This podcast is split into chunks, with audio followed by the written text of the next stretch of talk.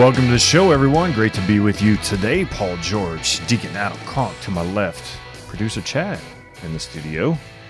Thanks for listening in today on the podcast on the radio. Great, great show today. Actually, we're having a, debate right before we press the record button. Butting? Butting? You ever, you ever button? The record button? Here's the debate. Adam said he's been reading because he Adam moved and he's got a longer commute to the studio. Mm-hmm. And he said he, he's been reading audiobooks. And I'm like, you're not reading the audiobook, you're actually listening to the book. That's the debate.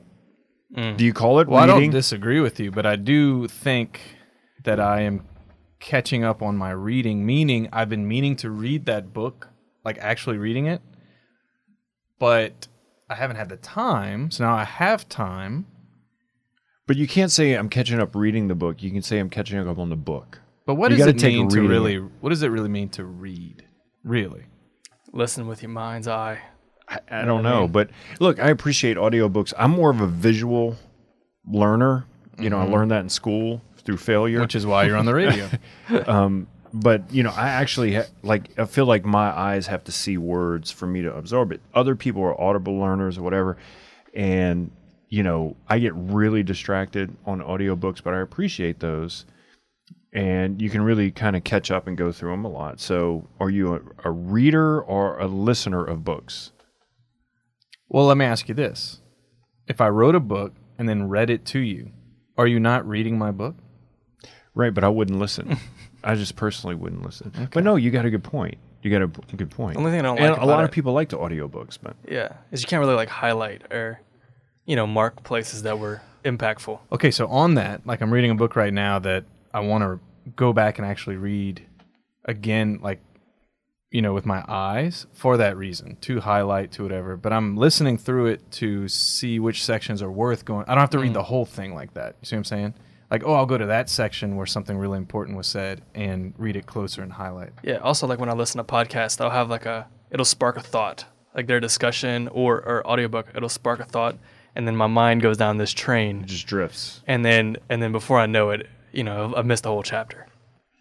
Yeah. You know what I mean? Yeah, so I would probably have to listen to an audiobook maybe 3 or 4 times before I would get remember the content that I would me re- remember if I read it. Well, and to encourage our to encourage our spiritually minded listeners, sometimes listening through something, let's say um, a, a writing of a saint in particular, you have to read that thing like twelve times before you really get what they're mm-hmm. saying, and like you're gonna understand it the first time you read it on a certain level, but there's so much depth to saintly wisdom that like you really need to reread, reread, reread, and maybe a good introduction if there's a lot of saints you've been meaning to read is to read the audiobook or listen to the audiobook Thank as you. you're driving You're listening. to kind of just wet, you know, grease the track, so to speak. Yeah. or- And then you go back and you read the actual book That's a good idea. because you're now motivated. You're like, wow, that was really good. It helps motivate you to actually sit down and read it. Mm, that's good. Yeah. I was just on on a trip to Dallas, 6-hour drive.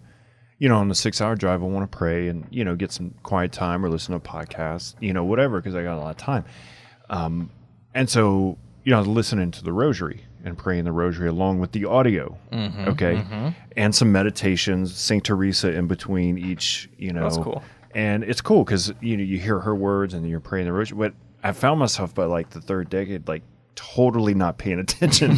you know, I was like thinking about something else. My, my mind began to wander. But it, it definitely kind of gets you into it and is a different way to meditate. So, you know, there's pros and cons. To Well, not to be all Catholic nerd about this too, but one of the things we kind of forgot about that was given to the church was this encyclical on faith right at the beginning of Pope Francis's pontificate.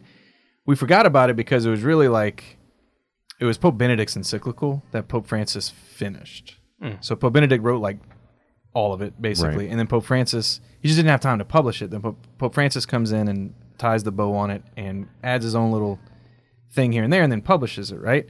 This happened with uh, John Paul II to Benedict as well. But anyway, the point is there's this awesome reflection on faith coming from hearing, hearing the word, and like how unique hearing is, hearing the proclamation of the gospel.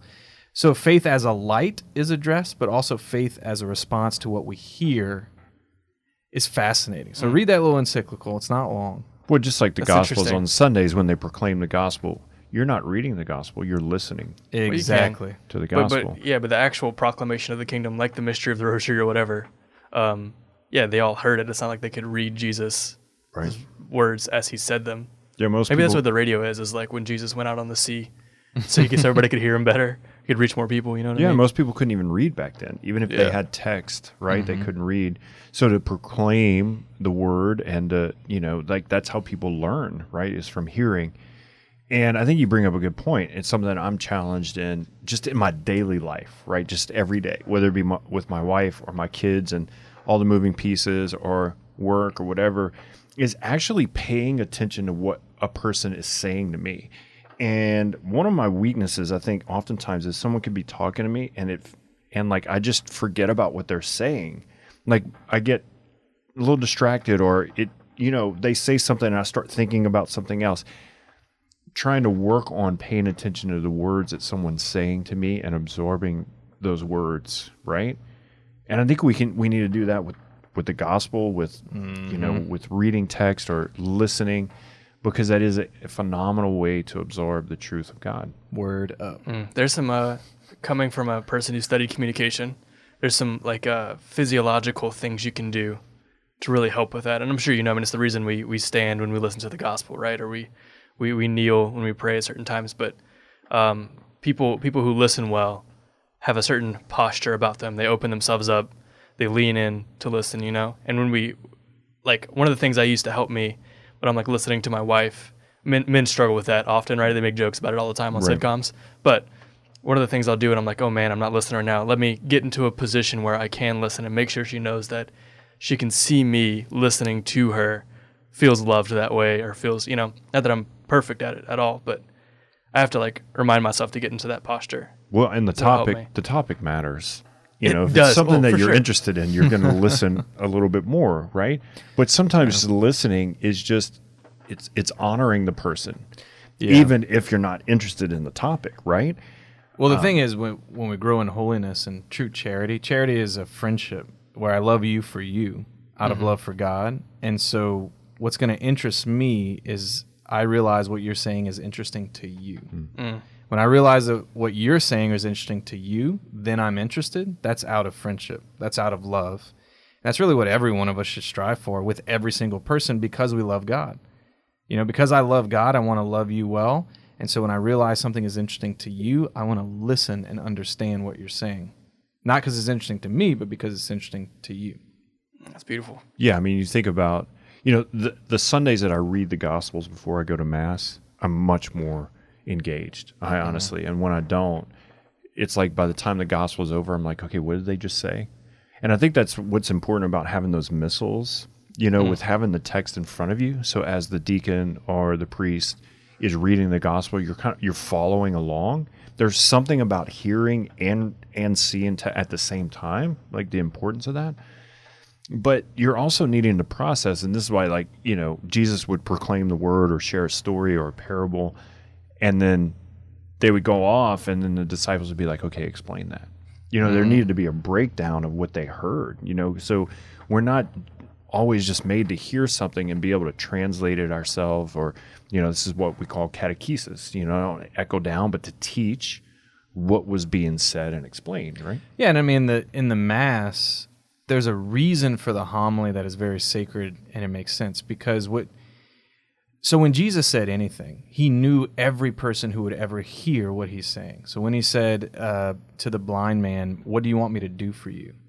He knew every person to the end of time who would be reading or hearing that gospel proclamation and hear him say, "What do you want me to do for you?"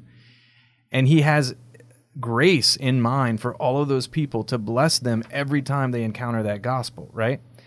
But every person is different and unique, and the graces he has for them is unique. And so the homily is supposed to take that idea and now become a, a crack in the dam, if you will, of grace to let through the grace that Christ intends for that moment, for those people, for that encounter. So you have this the richness of the gospel is like this ocean of grace, and then this little vehicle of the homilist lets that ocean come into this congregation, these groups of people, and apply the graces Christ means to apply to these people when the gospel is read. This is why I love homilies that actually talk about exactly what Jesus said and meant. Yes. You know, it's like It's important. you know, like there's the gospel. The gospel is from the gospel, you know, about Jesus and you know, to talk about what Jesus said and meant. And I mean, I think in our culture today, I, I've kind of been going back in my own life right now to just going back to reading the gospels. Mm. Because I find that like I'm being constantly bombarded with so much stuff out there, right? So much garbage and, you know, division and what's right, what's wrong. And I'm like, you know what? I'm going to go back to just the truth of the truth. Mm-hmm. And I'm going to read the words of Jesus. I'm going back to read the Gospels. Like, what did he say? What did Jesus say about this? And I just want to go back and just be absorbed into that, you know, right now because, you know, it's crazy. So I'm, I'm, I'm, I'm reading texts that I've read 20, 30 years ago. Mm-hmm. And it's hitting me like it's never hit me before, right? It's like, oh, I know I've read that before, but I'm, you know, wow. Yeah, because the word of God is living and effective. And, and when we read, Jesus, when he said that, knew Paul at 20 years old, Paul at 25 years old, Paul at 30 years old. And with when he said it, he intended certain grace for you at 20, 25, 30, 40, 45. And on your journey, he knows your whole journey, right? So that word of God becomes a vehicle of the grace God wants to explode in your life at this exact moment for this exact purpose. Even though it's the same words you've heard or read a thousand times, God gives us himself through the word. And look, as a deacon, I can tell you there's a profound connection in my ordination and the graces of that to the gospel specifically. It's the one thing that the deacon is supposed to do at the mass. Now there are a lot of things I can do, you know, but like a priest can can say I'll do that, right? Like purifying the vessels. I can do that, but the priest can say I'd like to do that. And we say sure. But if he ever says, "You know what? I want to proclaim the gospel." He's now going against the mind of the church because when a deacon is present, he should be proclaiming the gospel, right? So there's this strange, beautiful connection that God has given me to the gospels just by ordination that is palpable, man. Like I can when I pray with it, when I proclaim it, and uh, it's a beautiful thing, you know. Yeah, I think, you know, one of the things about the Mass is that Jesus is uniquely present in the priest, uniquely present in the community, right? God's present in the community. God's present in the Word, mm. like uniquely present in the Word. And there's something very powerful. We don't think about it. Oh, they're just reading the text of Scripture. No, like God's uniquely, powerfully present in the proclamation of the Word. And it's a good question. I wanted to ask you that question because you know it's just been in the last few months your ordination. Has there been a, a a difference in being able to proclaim the gospel at mass? Like, if you felt like Oh, this yeah. this like presence with God in proclaiming it at mass, because for us in the community as the people, we should, in a sense, feel the power of the gospel being proclaimed as well. But we're not we're not reading the text. One thousand percent. I mean, first of all, every time I read the gospel and I say the name of Jesus, like I've been a lector before at Mass, right? And you know, sometimes if it's from the New Testament, like St. Paul, you'll have the name of Jesus and everything, but you're not saying what Jesus said. Right. Like St. Paul was talking about what Jesus said, but I'm saying what St. Paul said if I'm a lector, right? To actually say the words of Jesus out loud to the community, like speaking for Jesus, is crazy. Like it's it's profound, it's beautiful, humbling. Um, yeah, and other than holding up the chalice at the elevation in the mass, like that is the most sacred moment for me is saying what Jesus said to the congregation. Well, Because I'm handing on the words of Jesus Christ to the people. There's power in the name of Jesus. You know, and if you proclaim the name of Jesus, you know, the scripture says you you'll be saved. You know, like we we've kind of gotten away from like, okay, this Jesus is God and his words are powerful and and they offer us life. They offer us meaning. They offer us purpose, mercy, forgiving, you name it. Like and you know, to sit in mass and whatever you're thinking is like, well, our mass is sort of boring, or I don't really like when when the readings are being read, like that's the power of God speaking, you know, to us through through his word, the divine scripture, sacred scripture right there. So, Yeah, and I mean the the authority with which he taught is still around. You know, it's still him. He still teaches with that same authority, even when it's through broken vessels like uh, the deacon or the priest or whoever. Like Christ, who spoke with such authority that people were in awe and amazement at him, still speaks to his church with that same authority. And we all know it in the depths of our hearts when we hear truth, when we hear Jesus speaking, even if the trappings are, are broken. Like, you know, it's we find it boring or whatever. Like Jesus is speaking and he continues to speak in his church with that authority until he comes back again. And it's a beautiful thing. Um, and one of the reasons we can have a confidence that the church is going to be around to the end of the world is because can you imagine a world where Jesus is no longer speaking?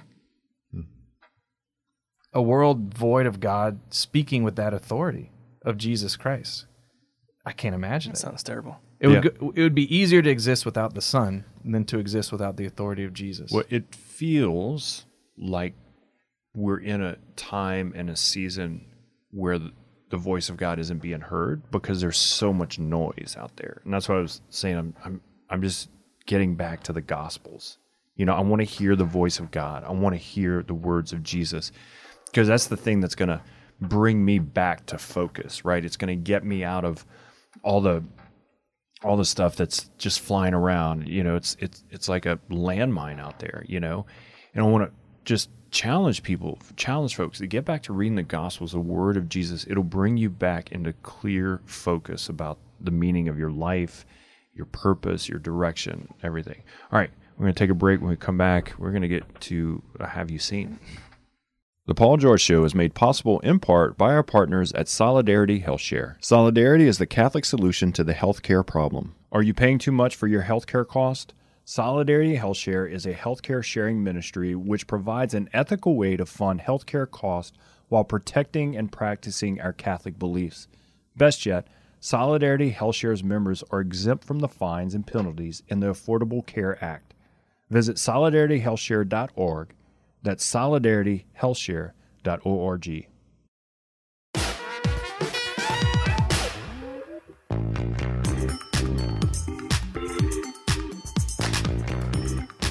Welcome back to the show. Good to be with you today. Thanks for listening in on the podcast or on radio, KLFT Radio, Catholic Radio for Acadiana. I got Deacon Adam, producer Chad in the studio. Man, we went from audiobooks to the gospel in like, we had it all planned out.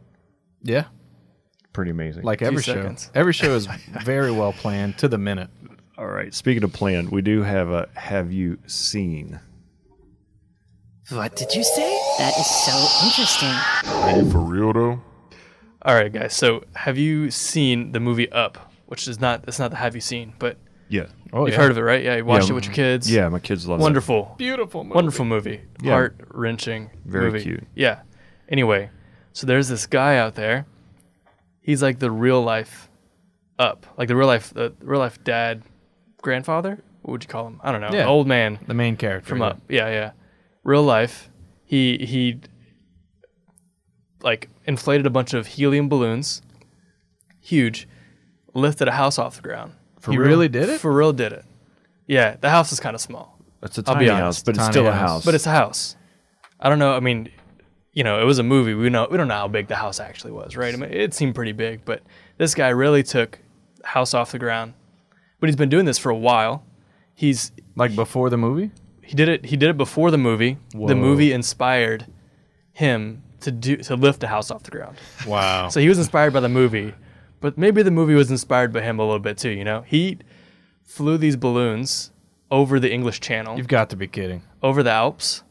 He's flown them several hundred miles. You've got to be kidding. me. No, That is for real. And these are just normal helium balloons or like special. I mean, some of them were pretty big, like Okay. huge, but there's no like. He said one of the things that I thought was super interesting is you know if you get in a hot air balloon, I've never been in one, but apparently it's really loud with the flames on and off and whatever. Mm-hmm. If you're flying in a plane, it's really loud for the most part, but it's completely silent for him. oh my goodness. Like when he wants to go down, he just pops a balloon. Are you serious? or cuts a couple off. This He's guy's got like a nuts. BB gun and he just starts shooting Oh no, no, I don't think. I I mean, he, it looks like he just cuts them off.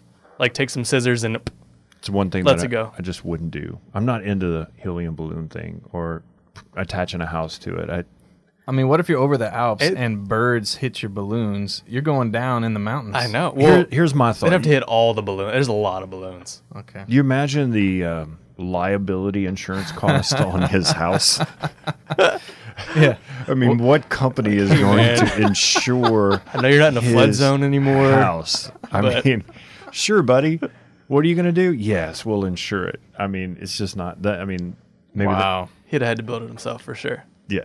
So if you could invent anything that, and you thought it was impossible, because I would think that was impossible, but it's not. Now it's possible because the guy did it. You know, what would you invent?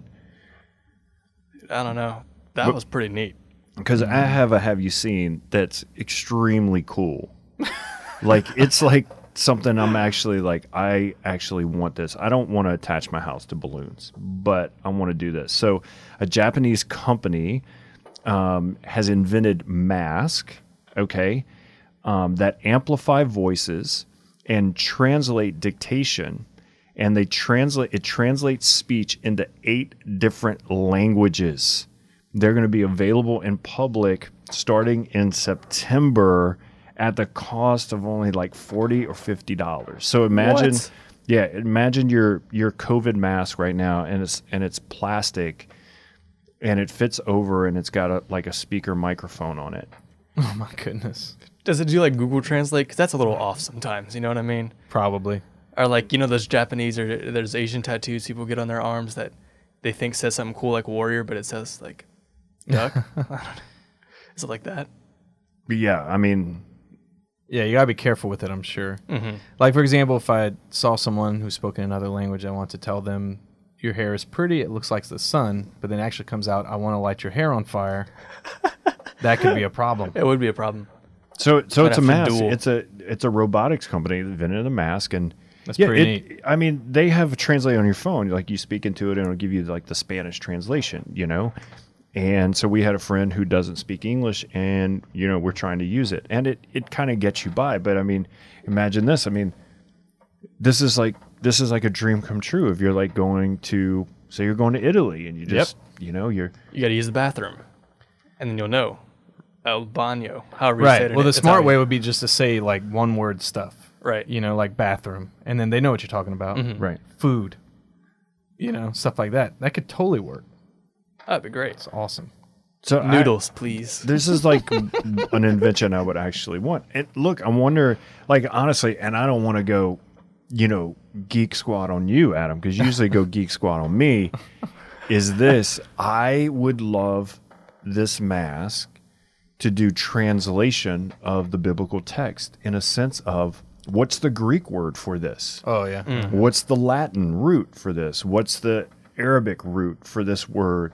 That to me, like I would I would go crazy in like in like preparing like talks and stuff like that to me is the one of the things that I get geeked out about. Mm. Oh yeah. Too bad you can't like slap it on a Hebrew Bible, and it would just talk at you. I don't know, like I You could do that with your phone. I think they're onto something. Mm. Like think about mm-hmm. this. Oh yeah. Um, I like it. I, if I go to Europe, I'll get one of these things. Oh, for sure. Yeah. I mean they're only 40 or 50 dollars. I mean you think about the fact And that it protects you from corona, Yeah. kind of. Here- Or here's what's kind of cool about Right. it, and sort of this weird human human element is that uh, it kind of just like just make it. There's no barrier between you and the person who speaks another language. Like if you've ever gone to another country and you don't speak their language, they don't speak yours. You just kind of stare at each other, and And smile. it's kind of frustrating, you know. And we were talking about words earlier and like listening and hearing, but when you don't understand what's being said, like you know, a lot, a lot of bad things can happen. You know, you, you can get lost. You, you can't find your way. Like there is something like really important about understanding the language. You know, mm-hmm. this mass is kind of you know it's interesting. It kind of starts to like build a little bit of unity in the language barrier because you know, oftentimes you even hear in the church, it's like, well, there's a language barrier. You know, the, you know, these folks who speak this language want the liturgy in this language, and this. Like, if you ever go into communities where there's like various languages happening in the community, the one barrier that they feel is the language barrier. you mm-hmm. know? Mm-hmm. And with that, it's like this cultural barrier that they feel because they speak different languages and they have different cultures and like traditions, you know? But the one thing that brings us all together is the liturgy. It's God, it's faith, you know? So Maybe it's reversing the Tower of Babel. Well, I want to reference the audiobook I'm reading Okay. you're because on this topic, Cardinal Sarah, I mean, he just just hits home Is it run. but- Sarah or is it Sarah? Well, people say both. Sarah when they want to feel fancy, but That's it's so- just Sarah. see? Sometimes I want to feel fancy. Yeah, then when you feel like being fancy, say Sarah. Um, but no, he he says that referencing this exact idea that there's a language barrier between human beings, the the phenomenon of Babel, right? Like the division of us through language. Hmm. It's a book on silence. He says the native language of God is silence. And because we are made for for that homeland, our native language is silence. And he says how beautiful it is to go to monasteries in Europe or places where people from different countries that speak different languages are all able to speak the language of silence together in the liturgy, in the Mass, because in its heart, silence is a turning towards God and letting Him communicating communicate to us in His native language, which is grace. And grace is silent, right? Like when God pours His grace into our heart, into our soul, hmm. it's a silent language. He speaks His word silently to us. And even when the church speaks audibly, under it is the silence of grace. Like when we proclaim the gospel at Mass, we're talking about that. Like that's an audible reality. Underneath it is an inaudible communication from God straight to our hearts in silence. And so the more we cultivate silence in the church, the more the the um, the phenomenon of Babylon is undone in us right? And you could see this beautifully in communities that live together from different parts of the world that don't really speak each other's languages, but begin to pray together. Um, it's a beautiful thing. I mean, one of, you know, not one, the most powerful moments I've had in my life have been in silence. most powerful retreats I've been on have been silent retreats. You know, no one's like creatively doing a skit or breaking open the word or whatever. It's it's it's like you and God, you know. And that is that is very true. And we live in a world that's so loud. Talking about that earlier, like just getting back to like what it's all about with the words of Jesus and the gospel is that that leads you into contemplative prayer, into mm. reflecting on the words of Jesus and how, how it affects your life and, and, and your reality. That's what we're missing a lot in this world. You know, it's just a lot of noise, a lot of people talking, you know, and it's like the voice of God. You can you can drown out the voice of God by being sinful, by being loud, by ignoring the voice of God. It doesn't mean the voice of God isn't there. It is there. But you can drown it out, just like you can drown out, you know, your kids' voices, uh, your spouse's voices. You know, you can you can drown it out. It doesn't mean the voices still aren't there. Right? Yeah. Well, and Cardinal Sarah used this beautiful image of like silence being a, a discipline in us, where we turn towards God and turn our back to the world when we're silent. That's exactly. So in other words, like all the noise and the deluge of, like he describes as water. There's just like a flood of stuff all the time. We, when we turn toward it in our heart, we're turning towards that, the noise, the nonsense, the whatever, and our back is towards God, and we can't hear Him, we can't understand Him, we can't see Him. And he's saying the the Christian discipline of silence is that in more and more of our lives, we have this art of turning away from the noise, away from the deluge, toward God and our back to the noise. And this can happen in any setting. And this is the point he makes. It's not just for monks and nuns, although they are icons of this because they've turned their whole life away from the world and towards God. They've designed their life that way. They're the icons of silence.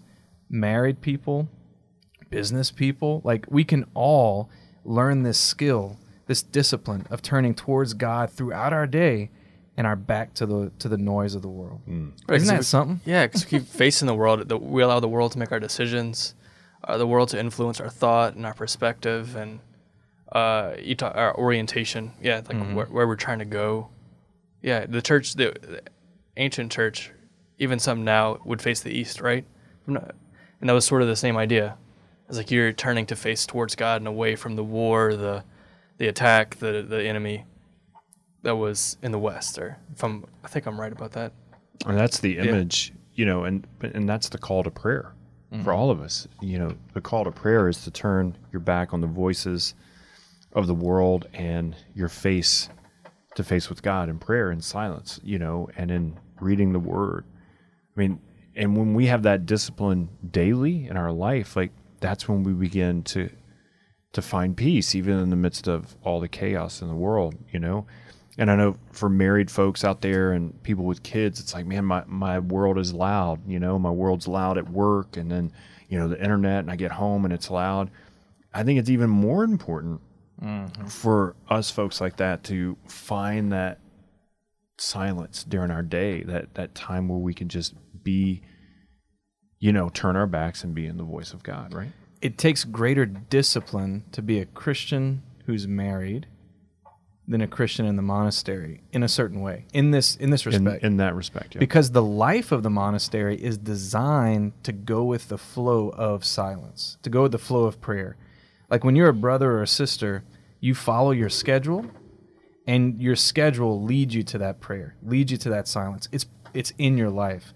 But when you're a married person or living in the world, or even a priest, um, you have to be much more self-disciplined to lead yourself to that prayer. No one's going to lead you there. You know what I mean? Like you're not going against the flow when you just live in the world because you're in the world.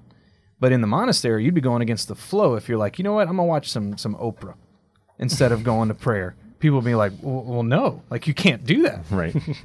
But if you, you could do that at your house, yeah. right? Like you can totally Oh, absolutely. get immersed. You can. So it takes it takes a really strong discipline, even stronger than in the monastery. But look, the fruit of that is beautiful. I think it, yeah, I think that's why it's so good to go visit a monastery and do a silent retreat there. Is like you really get a grasp for the the value of the silence mm-hmm. and how good it is for your heart and for your mind, and for your soul, and then also like how they orient themselves towards silence, like how they continue to choose it. Like this is this is how they choose it. They they have these set routines and these disciplines, and and this is how they help their mind get to silence. You know, I think it's really it can be really influential in your own home, in your own life anyway. Yeah. It's harder today, you know, because of Mm-hmm. the technology and the internet. You know, it's like and TV. It, it it's hard to get away. You have to ve- be very intentional about getting away and turning things off. You know, which is so cool. We're talking about this because this goes into a saint whose feast day we celebrate this Sunday on August 9th, Saint Therese Benedicta of the Cross, who left her life of noise to enter the, the monastery, the Carmelite monastery. So, uh, formerly known as the world famous Edith Stein. She's one of the Yeah. most fascinating people of the 20th century. Yeah, It's incredible. yeah, You know, it's that normal story where like you're born Jewish, then you become an atheist, and you become a renowned philosopher and academic.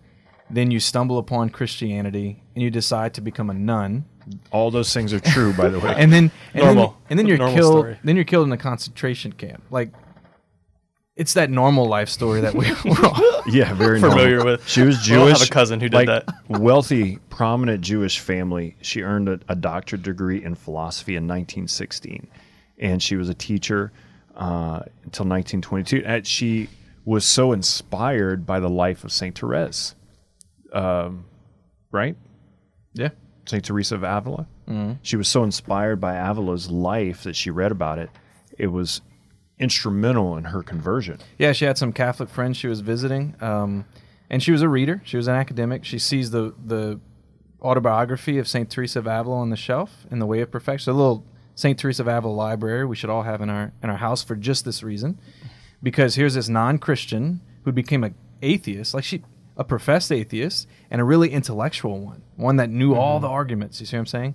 Picks up the Witness of Saint Teresa one afternoon, and then that was it. Yeah, I mean, think about this. Wow. She's extremely wealthy, prominent, a philosopher, doctorate uh, degree. I mean, just at the apex of what you know people would want to accomplish in the world, and and and particularly that time as a woman, being so educated and thought after, um, and then you know she converts to Catholicism, and then not only just converts to Catholicism, she enters into the monastery you know, Super converts. su- like like ultra converts, That happens sometimes. right? Yeah. I have a friend who did that. Real life had a friend have a friend who did that.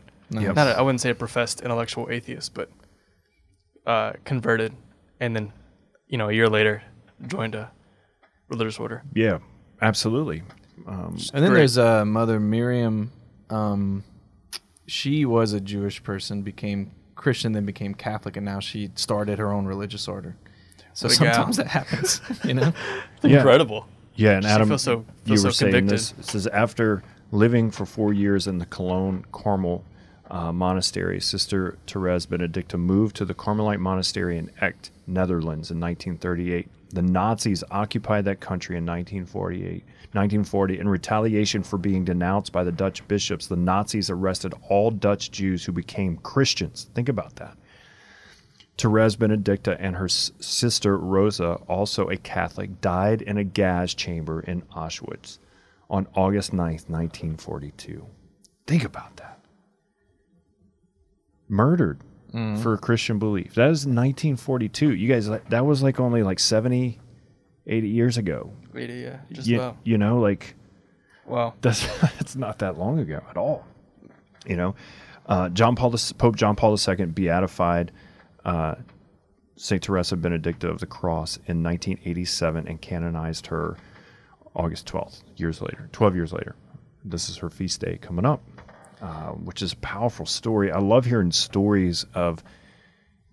This goes back to what you were saying, Adam, about Cardinal Sarah, of people who have turned their back on the world, the voice of the world, so they can hear the voice of God and listen. You know, now she went to the ultimate extreme of like the monastery. I mean, think about the the quiet and the being in the presence of God.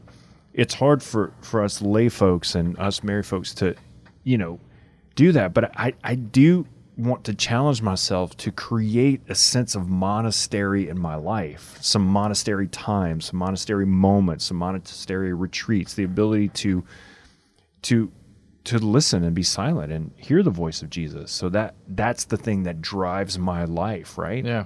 Well, I think Saint Teresa Benedicta is a great example of the risk of silence, mm. because there's a great risk in turning towards God. It really is. You can be destroyed by the world. Because if you have the clarity that comes from God is everything, God or nothing, that nothing satisfies except God, when you get that clarity and you turn your back definitively on the world, the world might kill you.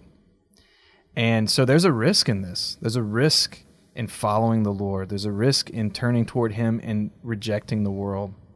And sometimes we're not going to feel that risk. Like when she was in the Carmel, I'm sure there was many blessed days of just peace and and you know, mm-hmm. like everything we love about Jesus was just flooding her heart, right? But in these moments, it was those moments of clarity, those days in Carmel, that when she was arrested, when she was led to the gas chamber, she was strengthening her sister Rosa through the whole process.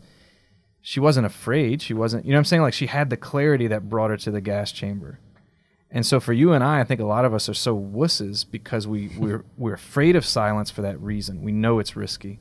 And here's what's risky. I'm I and I've you know thought this and I've heard people say this too is I'm afraid of what God might call me to. Mm-hmm. I'm afraid of what he might tell me. So I just don't I don't listen. I don't ask, right? Sort of like your friend who had a major conversion and then just all of a sudden just you know joined a religious order, you know? It's like you hear stories of like what happens, you know, you get to the point where you you're like you're in desperation you're like okay i'm gonna ask god you know but you have to get over that fear of what god might say you know? And the reality is that god would never ask you or call you to something that wasn't a desire on your heart that he put there that wouldn't match up you know directly you know? It's like when when you met your wife your spouse it's and, and you start it's like oh like we go good together you know we're meant mm-hmm. together you know god's will for your life will match the desire that he's placed on your heart. Now, you may not be in touch with that desire. It may bring some tension, you know, it, it may bring a lot of like, you know, getting rid of other things. But it, like when you get to the root of the desire, it's like, oh, this makes so much sense. It, it matches. And as true as that promise is, it is also equally true that the world will never touch the desires of your heart. Hmm. Will never satisfy it. Hmm. Will never give you what you hope it promises because it can't deliver on its promise.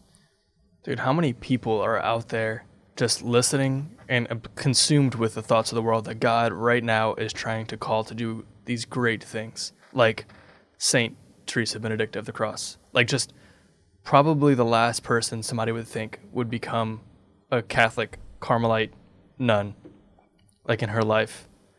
And God, like by the authentic witness of Saint Teresa of Avila, just like pulled her out of that. Out of the world. You I know what that's I mean? a great point. I mean, think about how her friends that introduced Jesus to her aren't canonized saints. mm-hmm. And so, like, each time we reproduce Christianity by evangelizing someone, we're about to unleash on the world future saints far holier than us. You know what I'm saying? Like, each time we mm. give our little effort, God can do much more in their life than He's done, you know, like we let Him do in our life. Like, people are going to be a lot more generous than us. But if we can just get them started, right? And that's why I think it's important to have those books on the shelves for you, when your friends come over, or those little moments where God can get in through that little crack those people can become those the heroic saints that lead much more people than we will. Yeah, mm. absolutely. All right, we're going to take a break. We'll be right back. It's Paul George. The Paul George Show is made possible in part by our partners at Solidarity HealthShare. Solidarity is the Catholic solution to the healthcare problem. Are you paying too much for your healthcare cost? Solidarity HealthShare is a healthcare sharing ministry which provides an ethical way to fund healthcare costs while protecting and practicing our Catholic beliefs. Best yet, Solidarity HealthShare's members are exempt from the fines and penalties in the Affordable Care Act. Visit solidarityhealthshare.org. That's solidarityhealthshare.org.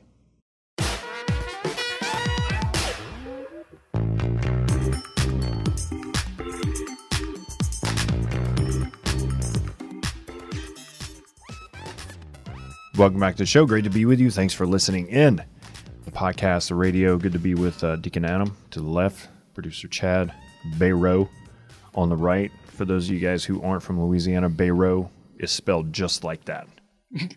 Not at all. Not at all. It'd be fun to invite people who aren't from here to try to spell Beirut and see what they come up with. Yeah. Yeah. I've I've had my name mispronounced my entire life. What's the one, like the most common, you know, name that they go to when they read your last uh, it's name? usually Berard. Berard. Yeah.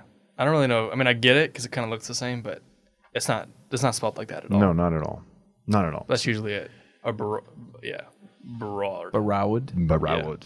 So anyway, I was just in Dallas. Um, I haven't had a trip in a long time because the uh, I don't know if you guys have heard there's a coronavirus out there. Um, so anyway, so I'm you know I decided to drive instead of fly. It was cheaper, but it's you know six hour drive. So Safer too. uh, safer. Yeah, and um, so I decided I'm gonna stop. You guys ever been to Buc-ee's? Oh, you yeah. know the big Buc-ee's is the awesome best. you know truck stop, and you know ah, Makes your heart happy. yeah, it does make your heart happy. So I stop Buc-ee's in Texas. We get gas, maybe like a little snack, and then I'll have like another hour, hour and a half drive. So perfect. I go in there, and I'm not joking, you guys. If I didn't catch coronavirus in that store, I will never catch it. There were so many people in that place, you could not move. And this place is large. Yeah. It's huge, right? I mean, it's packed. I, I want to buy stock in Buc-ee's. Good luck. Yeah. Good luck with that. But you can't leave Buc-ee's without a brisket sandwich and homemade chips. Sorry. I always get the the Buc-ee's has the what do they call them? Something nuggets, and it's like little. uh It's not nugget. It's not actual chicken nuggets, but it's like little like popcorn almost. Caramel corn. Yeah, something like that. I forget like what they call it. Yeah. Anyway, Beaver nuggets. Beaver nuggets. Dude, it's all about they're the, the best. It's all about the branding at Buc-ee's. It Beaver is. nuggets. They've done a good job. Gosh, But you know, if you dropped your whole family there, you stopped, got gas, right, Adam? You're on a mm-hmm. trip. Everybody gets out of the van. You're you're That's in that $100 store for stop. 30 minutes, and you're you're coming out there, you know, spending 50 bucks at least, plus gas. So, mm-hmm. you know, you just dropped a I'll have to hundy. avoid it. Yeah. No, it's an experience. It'd be it'd be like it is a fun experience. The bathrooms are the best. The best, the best place to stop to use the restroom. well, there, on there the you go. interstate. Speaking, speaking of that, let's how about the six pack of questions? Question. Question number one. All right, so Paul, we talked about a lot of things, um, but I have a question about prayer for you. Um, as you work with people who struggle with prayer, for some people, prayer is like it kind of comes natural because their personality, their temperament, whatever else. But for a lot of people, it's a really big struggle just to pray and talk to Jesus. So as you work with those kind of folks that really struggle with it, what advice do you find like helps people um, com- actually pray when they find it very difficult? Well, I think, you know, if you don't really know how to pray, I think prayer is one of the things that comes most natural to us that we don't realize comes most natural to us, which is at the end of the day, it, it's just having a, a honest conversation with God, right? Part of that conversation is talking, part of it is listening. You know, so that's very natural to to who we are as humans, but if you don't actually take the time to do that, then you then you're not having the time to have you know communicate with God, right? Um, and to pray. So I think in our world today, the, the biggest thing is is carving out the time and just allowing yourself to naturally have a conversation with God. Now there's definitely some great resources out there on prayer, some books to read, some things to kind of get you um, journaling or talking, you know, and, and and comfortable, familiar with how to pray, you know. And of course, in the church, we have so many devotionals and prayer books and um, you know sacramentals and and you know novenas and to to get us into prayer. So a lot of times, like I, I might use something like the rosary to really get me into that time of reflection and meditation. You know, it's something very familiar and graceful. So, you know, I do that. Awesome. Question number two: As a person that's going to be a parent soon enough, um, what does so we talked a bit about the the house kind of being a monastery and, and, and being silence and you know whatever. Um, do you have a sort of I guess schedule for entertainment or like I don't know if you, that makes sense. Like your phone, Netflix, TV, whatever. Do you have times in your home where it's not allowed, or is it like dedicated to certain days or anything like that? You know what I mean? Does that make sense? Like for all the family, yeah. um, Yeah. or for me, Or do you have a suggestion? Like maybe I don't know. Not everybody does it perfect or, or thinks they're doing it perfect. No, and everybody's different. Every family, you know, I don't know if there's right or wrong. Like we try to take Sundays off from screens. You know, I have older mm-hmm. kids now, and you know they obviously have a lot more freedom, and and hopefully we've taught them probably I don't know super well the ability to have moderation and like deal with their you know their own ways of like you know putting their phone down, but in our house, like we try to, you know, like Sundays is like, hey, let's just put your everything away. Like let's just have a day of rest and interaction. But definitely at night and at dinner time and you know later, like we we do try to do that. For me personally, um, yeah, like I I think the older I get, the more I'm I'm just wanting to like turn everything off. you know, because I'm craving more and more, um, you know, silence. You know, I, I want to be reading more. I want to be learning more. And in order to do that, like, you know, back in the day, like you didn't have a cell phone on your side that was going off all the time. Like you, there was a lot less distraction, you know, mm-hmm. and it, it just takes a lot more discipline today to put those distractions away so that you can have that time. I mean, it just mm-hmm. does. And then it takes a lot more discipline as a parent to try to teach your kids that. Because there's some things as a parent you just want to be like, God, I I just don't want to deal with that. You know, I, I got too much going on. You know, pick my battles. Well, the screen thing and, and the technology thing is just a battle that, you know, you have to choose to fight. Question number three. So we talked about the Gospels and the importance of being familiar with the Gospels. Um, what do you suggest to someone who maybe is like completely unfamiliar with it? Like, how do you go from zero to 60 in immersing yourself in the world of the Gospels? How would you suggest that? I think for me, it was really transformative early on in my conversion. Is I just started reading the Gospel of Matthew um, as the first gospel. You know, it's a long gospel, so it, you know there's a lot of stories of Jesus. You know, where Mark's gospel shorter. You know, it's it's almost a little bit feels like more of a summary of a lot of you know I just felt like the, the life of Jesus was expanded in the Gospel of Matthew, you know, and it just taught me a lot about Jesus, the the person of Jesus, the Savior, uh, you know, and that's I, I just want I go back to that gospel a lot of times. Um, now I love all the gospels, but if someone's starting out, I'm like just start reading the Gospel of Matthew. You know, it, it's it's like his life from the time he was born, his genealogy to, um, you know, all the parables and stories and you, the death, the resurrection. Like you get the whole kind of picture, you know. And it's not hard. You know, it's not like it's reading Latin. It's you know, it it's a great place to start. And what I encourage you to do in that is like read it and maybe just read like one passage and just sit with it in prayer. Like let that be sort of the backdrop to your prayer time. Is that gospel? So Question four. So we talked, we glossed over Teresa of Avila and mentioned it as sort of a part of Saint Teresa Benedicta of the Cross's conversion. But and what what is the name of the book? Is it The Way of Perfection? Is that? That's and one so of them, yeah. And if that was indeed the book, I mean, she talks about, um, you know, the mountain and whatever in becoming holy or, or holy as God, Caesar, you know, whatever. Um, I have to imagine in the book she talked about she talked about her vanity and her own struggle with sin, and so it's sort of this uh, witness to Saint Teresa Benedicta of like this real person who really struggled with sin, but also like longed for God and desired God and found a way you know, and, and allowed God to lead her to himself.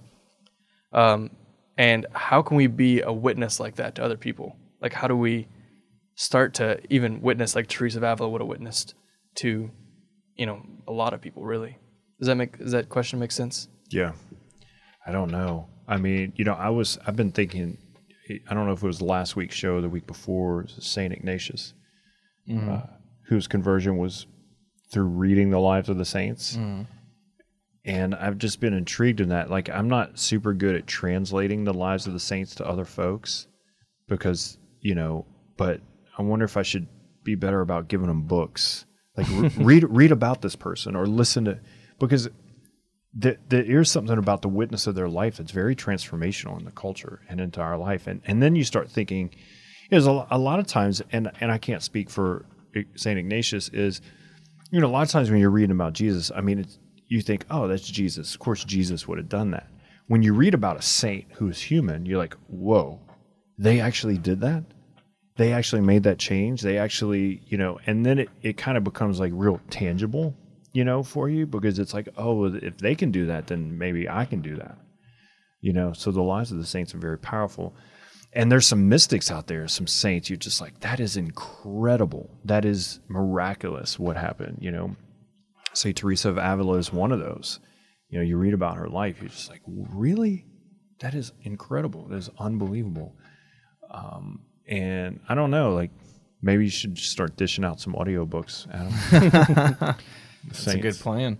Well, and to throw that in there too, the there are some really good movies made about saints these days, but most of them are foreign. So we have some good in English, like for sure. There's a good on Saint Saint Ignatius Loyola, for example, Ignatius Press put out.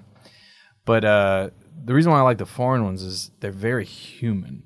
Like one of my favorites is uh, about Padre Pio, made in Italy. But he's every bit of an Italian, like cranky, ornery, blows up on people. like that's what, who Italian people are, right? Right, But uh, like, yeah. so you think Padre Pio, and you think like, you know, this.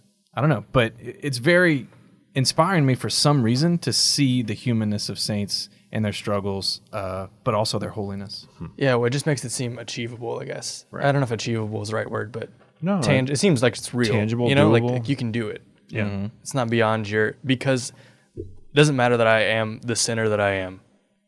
Like that doesn't restrict me from holiness. right yeah Question number five. We talked a little bit about uh, the gospel and preaching and all these things. Um, what, in, by your definition, is a good homily? Shoo. I don't, you know, I, I don't know. I mean, that's a great question. You know, I think a good homily is one that breaks open the words of Jesus and helps me to live it out in my in my life. You know, it doesn't have to be overcomplicated. But what is Jesus saying and how does that help me live? You know, and I think, you know, if a, if a, a homily does those two things, you know, Because it's like, hey, this isn't what I'm saying. This isn't Deacon Adam saying this. This isn't Paul. This is what Jesus says, and this is how he's asking us to live it out. Blame him. That's what I want to hear. You know, I want, I want the words of Jesus, you know. And so I think a good homilist helps break that open, you know. I, re- I really do. It's good stuff. You know, it's interesting the word uh, monastery. We brought it up. I was looking it up. The the word monasterium breaks down to um, you know the word mono being alone, One. and, yeah. and then uh, you know monasterium like a hermit cell. You know, like finding that alone time. You know, Jesus talks about this in the gospel. He didn't call it a, a hermit cell or a monastery. He says, you know, go into your closet and pray to your Father. Like go into that quiet place, that silence, and just yeah, I think it's important for everyone to find a hermit cell, to find a little monastery in your life, in your day, so that you can hear the voice of God. You know, mm. Yeah, it's a crazy idea, monastery, because you're alone together. alone together. Beautiful. Let's get together and be alone. Mm. right? So we'll, Sounds like a lot of fun. we will call that question number six, Chad. Sure. What's a monastery? Yeah. I was just gonna I was gonna ask you what's a monastery? You were just going to say that. Yeah. Yeah, that's great. I'm just going to say, Thanks for letting me know, Paul. I was curious. what's a monastery? As you were thinking about question six, I, I was, you know, kind of breaking down the word, but it is interesting, you know, to be, a, what were you saying, Adam? To be alone together. Be alone together. Yeah. It's beautiful. Well, it's like an old couple. Look, if you really look at the theology of the body and you get into John Paul II's words, which sometimes it's hard to do that because a lot of the commentary, uh, some of it is, I don't know, some of it's not true to what John Paul II was really getting at, right? A lot of it is, but some, especially sensationalists, you know, that really sensationalize the theology of the body to become like this program that transforms the church in and out, and every every one of us needs to be focused on it all the time. Tend to get, to get away from what he was actually doing. But there's this beautiful section that John Paul II talks about the original solitude of yes. Adam. If you've read it, you know what I'm talking about. And how the body expresses both this solitude, but also this communion, made for community, but also made for solitude. And this is the mystery of the church. Like we are all alone with God, yet together in our aloneness. And that's heaven. Every one of us have our own unique relationship with God that me and him have, this special thing that just me and God have, but we all have that together. It's crazy. And that is God, right? The mystery of oneness and Trinity, communion, but also solitude. Yeah, it's, yeah, that's a beautiful thought. Like that, that God brings us into Himself, yet we don't lose ourself. Like we're still distinct, but mm-hmm. one with Him. It's like a beautiful sort of thought, because the opposite is the devil who consumes us, and we lose ourselves. I mean, well, yeah, in a, in a bad way. We're destroyed, We're yeah. destroyed. Yeah, always destroyed. I'd. We're almost time. So Yeah, absolutely. Great show, you guys. Thanks for being here. Thanks for being a part of it. For everyone listening, man, I'm about to go back and listen to. It's good to be alone together on radio. yes, love yeah, you guys. I'm going to get that mask translator soon, man. I'm going to be speaking in Greek and Latin on this show. I bet gonna your be- show's going to be terrible in like different languages because it's, it's going to come out really weird. You're gonna sound like a, a translation. dunce. Anyway, share the show talking about? on podcast, uh, Google Play, iTunes, whatever, wherever you can find it. Uh, visit discovertheartofliving.com and find out all the work we're doing. So thanks again. Talk to you guys next week. God bless.